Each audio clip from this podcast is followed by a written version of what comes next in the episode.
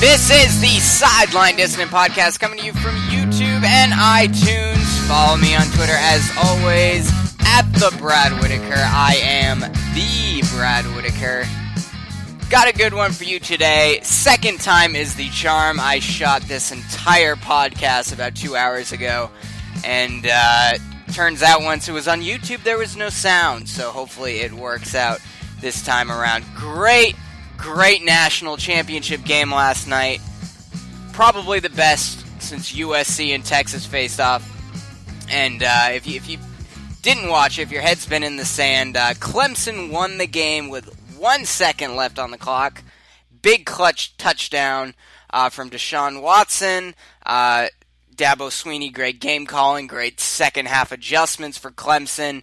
It was a fantastic game all around. Uh, Clemson won the game 35 to 31. Last second win. Uh, Alabama three t- you could have tuned into the game in the last 15 minutes and you would have said this is the greatest football game I've ever watched. It was that good. Uh, Clemson scored, took the lead. Alabama scored. This is all in the final minutes. Alabama scored, left still left too much time on the clock. Two minutes left. Clemson went into their two minute offense and uh, scored the game winning touchdown, leaving just one second left on the clock. As good of a football game as college football game, at least as you could ever ask for. Um, and as I said, people are comparing this game to USC Texas. Not quite the big uh, juggernaut quarterback matchup as Matt Leinart and Vince Young, but what Deshaun Watson did out there opened a lot of eyes, and I think he pretty much clinched the number one uh, draft spot, Deshaun Watson. So have fun in Cleveland, Deshaun. Uh, but it was good for the sport. You need national championships like that, especially, you know, the college football playoff kind of stumbled out of the gate. There's been a lot of blowouts, uh, especially this year. There were uh, two blowouts in the semifinal round, so it was good we had a national championship. You know, in the NFL, uh, it's the New England Patriots. They're the gold standard. They're the franchise to beat. They're the dynasty. Alabama's the same way in college football. Many argue that Nick Saban is the greatest college football coach of all time. Um, I, I, it's good for the sport to see Alabama get beat like that. Um, and you know, I uh, I'm I haven't been shy admitting I'm a New England Patriots fan. Uh, I mention it about 12 times a podcast. Uh, watching the Patriots over the years, they rarely lose. They don't make many mistakes, but when they do lose, there's two ways that they lose. They typically get beat because uh, the defense is able to get to the quarterback, and Brady's hearing footsteps the whole game. Uh, or the Patriots lose a special teams battle. Now, New England rarely loses a special teams battle, almost always gets great field position and gives the opponent poor field position. You could say the same thing about Alabama. Their special teams has been tremendous all season long. Yesterday, at least in the second half last night, Alabama lost the special teams battle. And Clemson, you have to give them credit for that. Everyone wants to point the blame at Alabama's offensive coordinator change as if Steve Sarkisian was the reason why the Crimson Tide lost the game. Uh, if, if, you hadn't heard Lane Kiffin, he was the offensive coordinator uh, all season long. Uh, one of the most clever offensive minds. Not saying Sarkisian isn't clever. He's brilliant offensive mind, but Kiffin is just clever, and Alabama's been successful offensively, even with a terrible quarterback. No, I don't want to say Jalen Hurts is terrible, but he's a true freshman. He can't throw the ball downfield. Uh, he's more of a mobile quarterback and relies on that big offensive line in front of him and uh, great running backs and great receivers, as Alabama always has. Uh, but you can't put the blame on Steve Sarkisian. Lane Kiffin coached the semifinal round. I think Nick Saban looked at film and said, Kiffin, we're not getting 100% effort from you. Those two reportedly haven't seen eye to eye all season long. And uh, uh, Saban dismissed Kiffin before the national championship game, or, or it was mutual apparently. Uh, but Kiffin had other priorities, like building a program from scratch at Florida Atlantic. And I think he'll do a good job there. Uh, but having Steve Sarkisian as your backup offensive coordinator isn't too shabby. And I wouldn't be surprised if Sarkisian has a uh, college head coaching gig at the start of next season, or if he jumps ship to the NFL, either as a, an assistant, a QB coach, or even an offensive coordinator. Hell, if Josh McDaniels leaves the Patriots and gets a head coaching gig, I would not mind Steve Sarkisian being New England's offensive coordinator. I think he would do a great job. So you can't put the blame on Sarkisian. He doesn't have a great quarterback. Uh, the best throw of the game from Alabama came from a wide receiver. And Sarkisian was smart. He went out with a conservative game plan. It worked for most of the first half, um, and part partially through the second half. Um, but he had a few trick plays up his sleeve, and Alabama took advantage of opportunities in the fourth quarter. They took that late lead. Uh, but they left two minutes left on the clock, and Deshaun Watson in that offense was just too much.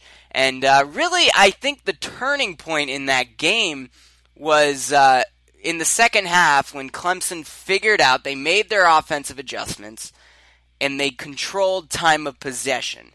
Now, I don't think, I think that has less to do with Clemson's offense and more to do with Alabama's offense, believe it or not. Uh, the, Alabama lost their running back, their big power running back, Bo Scarborough. Uh, that injury was costly. They couldn't get those first downs. They had a bunch of three and outs. Uh, and Bama's defense got tired. They were on the field for a long time. And uh, I wouldn't say that Clemson they made they certainly made adjustments, but they didn't change their game plan that much. They just had the ball a lot more in the second half, and because of that, it completely wore down Alabama's dominant defense. And what you saw from, saw from uh, Deshaun Watson was incredible. And and that wide receiver, Mike Williams, he has some of the greatest hands I've ever seen. He's like, and he's so physical too, and he can jump very high. He's like Dez Bryant that can run routes effectively. I was very impressed with Mike Williams. I'm, I'm not sure if he's going to be a first rounder. I'm not a big NFL draft guy, but whichever NFL team gets Mike Williams is going to get a very talented receiver to add to their offense. Now, unfortunately, uh, the ratings were not very good last night. Not as good as you would expect from what will a, a national championship we'll be talking about for decades. Uh, this wasn't USC Texas though. I mean, these weren't Alabama. Sure, they are the national powerhouse program. They're the team to beat in all of college football. Uh, but they're not nationally a popular team, and Clemson is certainly a regional program. So if you compare this to USC Texas, uh, everyone watches USC. Whether you're from New England, you're watching USC play college football games. Same things with same thing with Texas, and uh, I think that's part of the reason the ratings were low. Is Alabama and Clemson just do not have the nationwide appeal that some other programs do. And uh, I think that's all the reason why we need an 8 or a 16 team playoff so you can grow some of the love for these teams over a three or four round playoff rather than just a semifinal in a national title game with four teams. And, uh, you know, if you have a situation like this year, where the first two games were blowouts, that's not good for college football. And, you know, early on in the national title game, I thought Alabama was going to run away with it. It looked like that was going to happen until Bo Scarborough got hurt.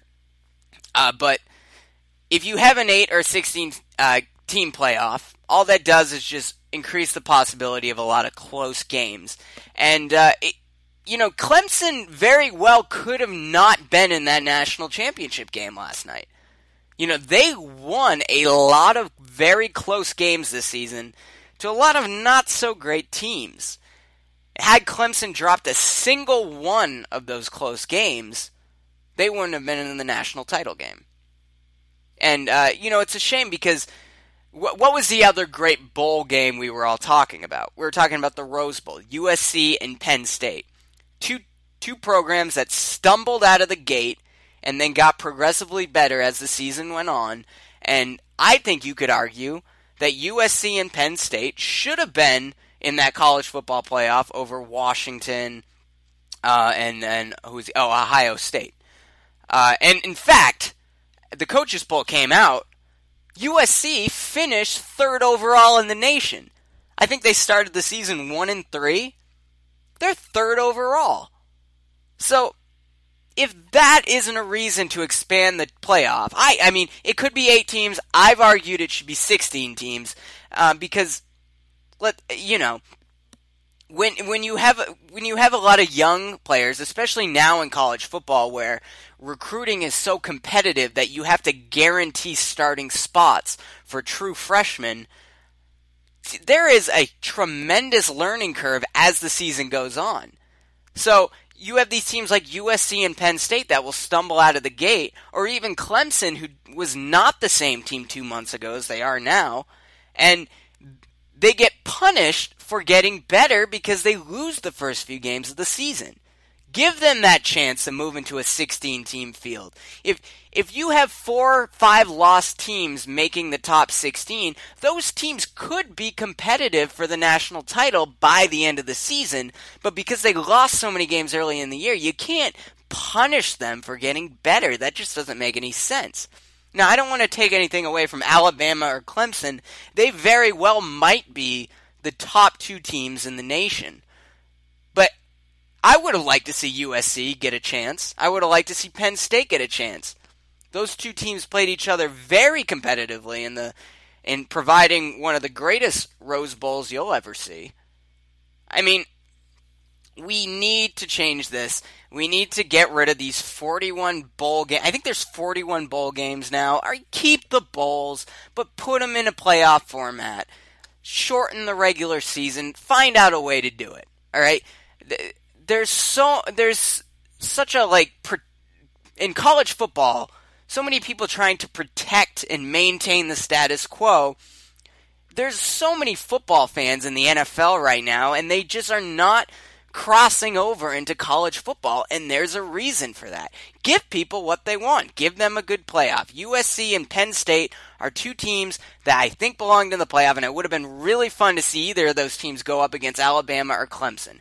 That being said, Alabama, Clemson, great game last night. We'll be talking about this national championship game for a long, long time, and you know, I, I again, it, when the New England Patriots were dropped by the New York Giants in those two Super Bowls. People celebrated all across the country outside of New England. It's the same thing when Alabama loses. And, uh, you know, this is the first time Nick Saban's ever lost a national championship game. It was fun. Came down to the last second. That's really what you want to see. Expand this playoff. We want more games like this. Nobody wants to see a bowl game that doesn't mean anything between two 500 teams. It just, nobody wants to see that. So, Great, great for college football last night. Alabama, Clemson. Had a lot of fun watching it. Uh, went late on the East Coast, uh, but it was definitely worth staying up for. I think Deshaun Watson could be a great NFL quarterback. He's not really great at any one thing, uh, but he's good at just about everything, and I, that seems to be what makes a difference in the NFL. Uh, had people known that about Dak Prescott, he would have been drafted earlier than the third round. He doesn't make mistakes. I see a lot of the same thing in Deshaun Watson. But again, it's very hard to predict which quarterbacks will and won't succeed in the NFL.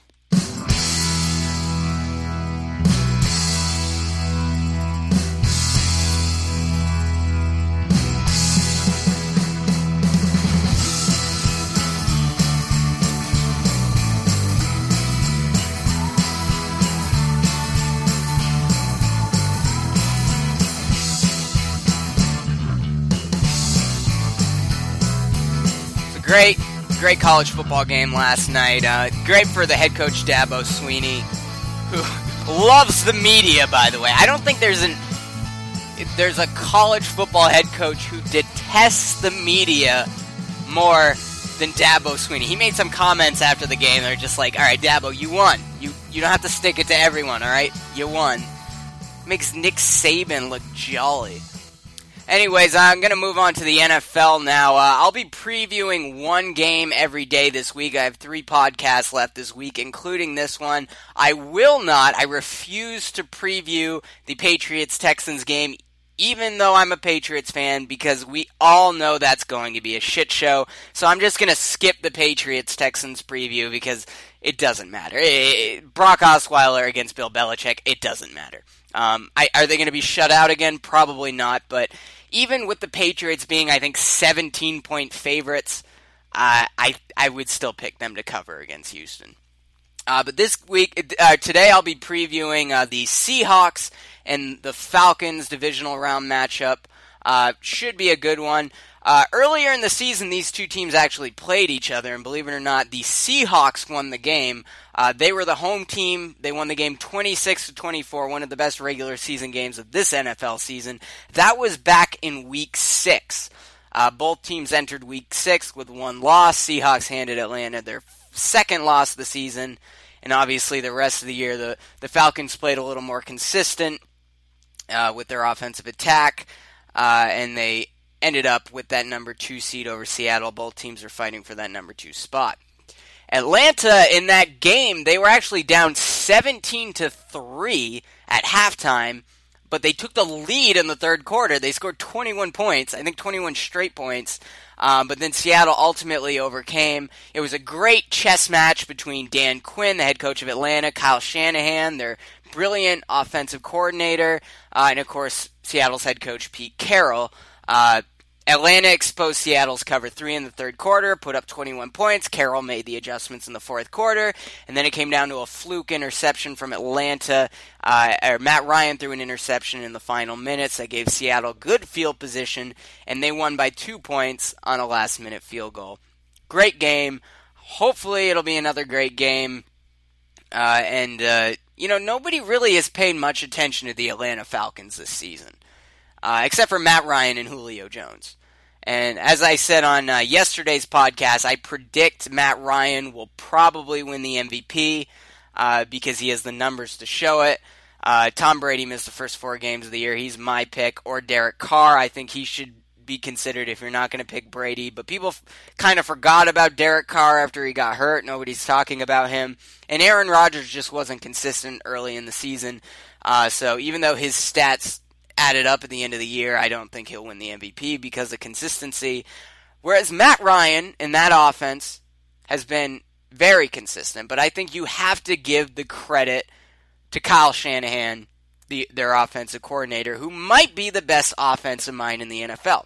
I've said in the past, if Kyle Shanahan gets the Denver Broncos head coaching job and brings in Tony Romo, just put the Denver Broncos in the Super Bowl. With that defense and then the offensive mastermind of Kyle Shanahan, oh man, that Broncos team could be good if they can bring in a good quarterback like Tony Romo. And I wouldn't be surprised if the Broncos try to get Romo this offseason. But uh, Shanahan is still the offensive coordinator of Atlanta, and because of that, they're an offense that you need to score 30 to 40 plus points on to beat. And but everyone wants to give Matt Ryan, they want to give Julio Jones all the credit. There are other receivers on Atlanta that are pretty good. That Gabriel fella, Sanu, Hardy, they got a great receiving corps. But the reason why Atlanta is so great offensively is because of their balanced attack. We remember Devonta Freeman. He ha- he really had his coming out party early last season before Atlanta started slumping. He's still their primary back. They also have Coleman. There, there's a really strong balance attack on Atlanta's part, and Atlanta really know, or uh, Shanahan really knows how to use his offensive weapons, and that's why I think it's going to be very difficult for Seattle to win this game. Seattle's linebackers they're going to be worried about the running game. They can't be focused too much on the receiver receivers, which is going to put a ton of pressure on Seattle's defensive backs to compensate for it. And I just don't think Richard Sherman can cover Julio Jones at this point in his career. He's going to need help. And if you double team Julio, that's going to open up everyone else, especially if the linebackers are sitting there committed to stopping Coleman and Freeman. Uh, that being said, picking Seattle isn't a terrible idea if you're going off of historical evidence alone. Now, I think this season's a little bit different. I think it's good that Atlanta has kind of flown under the radar. They're going to have a chip under their shoulder. But we know historically Atlanta's had a lot of trouble in the postseason, at least since Matt Ryan's became became their quarterback. And Seattle always shows up to play. You know they're going to have a, a solid game plan. Their defense travels well. I just don't think their offense can outgun Atlanta. Atlanta's defense is nothing special, but they are middle of the pack. They are competent, and they do have a solid pass rush, which shows up occasionally. And what we found out uh, this year is Seattle's offensive line is abysmal.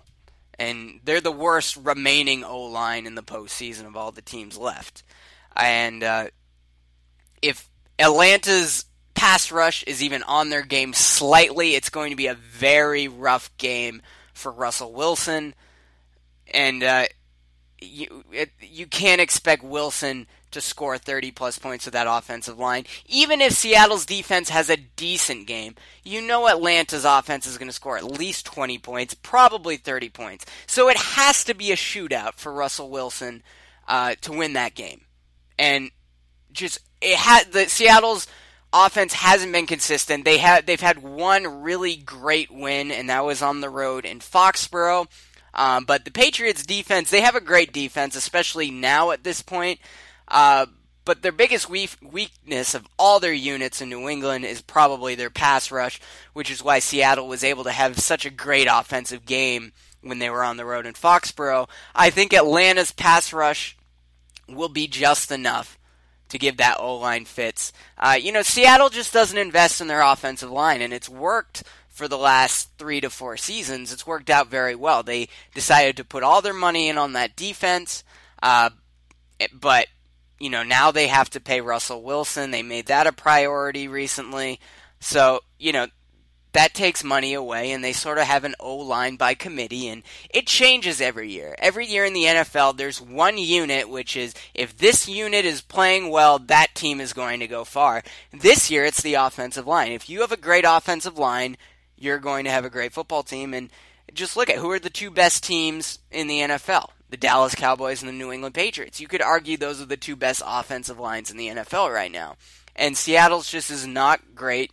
And Atlanta's defense is competent enough. They have a good enough pass rush that I don't think Seattle's going to be able to put up a lot of points on Atlanta. So they're going to need that defense to step up. And like I said, linebackers are going to be focused on the on the running game for Atlanta. If they can take that element out of the game, then it's going to come down to Seattle's defensive backs, which I don't know if they're going to be able to keep up with Jones, Gabriel, Sanu, or Hardy. It's just there's only so many players you have out there on the field, and I think Seattle's defense has probably taken a step back this season.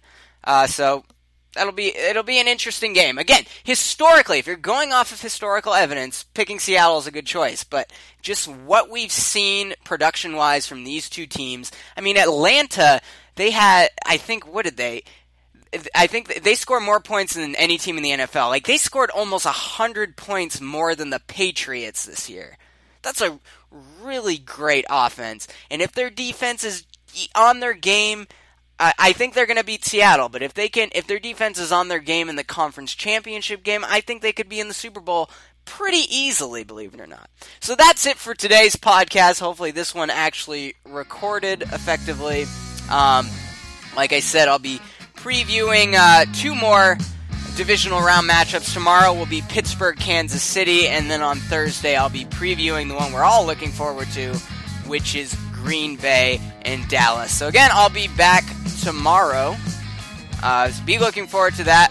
Hopefully, I'll actually get to some NBA this week. Uh, nobody cares about the NBA till February, so I'm just giving the people what they want. So until tomorrow, I bid you adieu.